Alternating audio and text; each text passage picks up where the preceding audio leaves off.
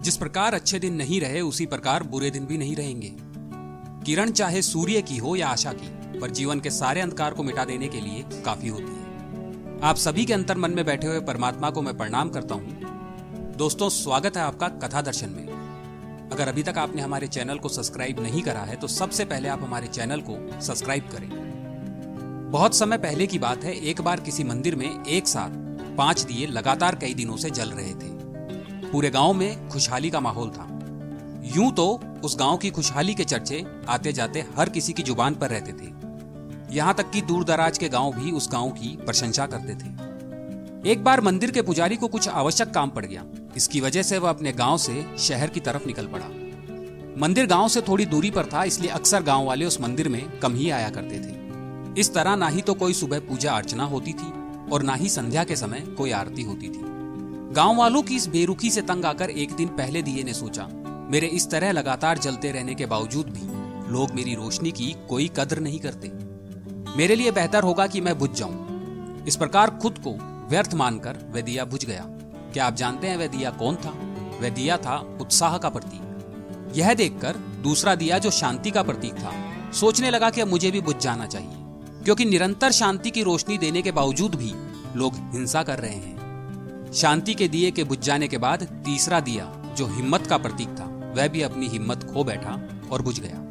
इन तीनों दियो के एक एक करके बुझ जाने के बाद, चौथा दिया, जो खुशहाली का प्रतीक था, उसने भी बुझ जाना ही उचित समझा। धीरे धीरे वह भी बुझ गया। इस प्रकार वो चारों दिए एक एक करके बुझ गए। अब केवल पांचवा दिया ही अकेला जल रहा था।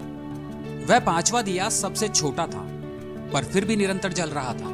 तभी उस मंदिर में एक छोटे से बच्चे ने प्रवेश किया। घुसते ही उसने देखा कि उस मंदिर के सारे दिए बुझ चुके हैं। एक दिया अभी भी जल रहा है। उसने तुरंत वह पांचवा दिया उठाया और बाकी के सभी चारों दियों को फिर से जला दिया। क्या आप जानते हैं वह पांचवा दिया कौन सा था? वह था उम्मीद का दिया, जिसने अकेले ही बाकी सभी चारों बुझे हुए दियो को फिर से जला दिया। इसलिए हमें उम्मीद का दिया हमेशा जलाए रखना चाहिए, चाहे बाकी के सभी दिए भले ही बुझ क्यों ना गए हो। पर उम्मीद का दिया कभी नहीं बुझना चाहिए।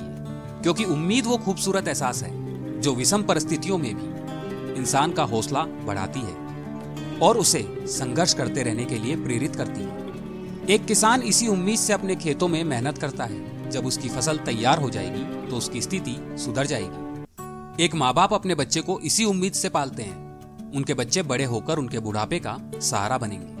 एक व्यक्ति इसी उम्मीद से पेड़ लगाता है कि एक दिन उस पेड़ की छाया में बच्चे खेल सकेंगे। इसलिए कहना गलत नहीं होगा कि सारी दुनिया उम्मीद पर ही चलती है। हमारे आज में जो उम्मीद जगती है, वही उम्मीद हमारे भविष्य का निर्माण करती है। इसलिए अपने घर में, अपने मन में हमेशा उम्मीद का दिया जलाए रखिए। अगर आपको ये कहानी अच्छी लगी तो आप इसे लाइक करें। अपने दोस्तों और परिवार के साथ इसे शेयर करें। कमेंट करके हमें बताइए। और हाँ सबसे अंतिम और ज़रूरी बात। हमारे चैनल को अभी सब्सक्राइब करें। ऐसे रोचक प्रसंग आपको आगे भी सुनने को मिलते रहेंगे।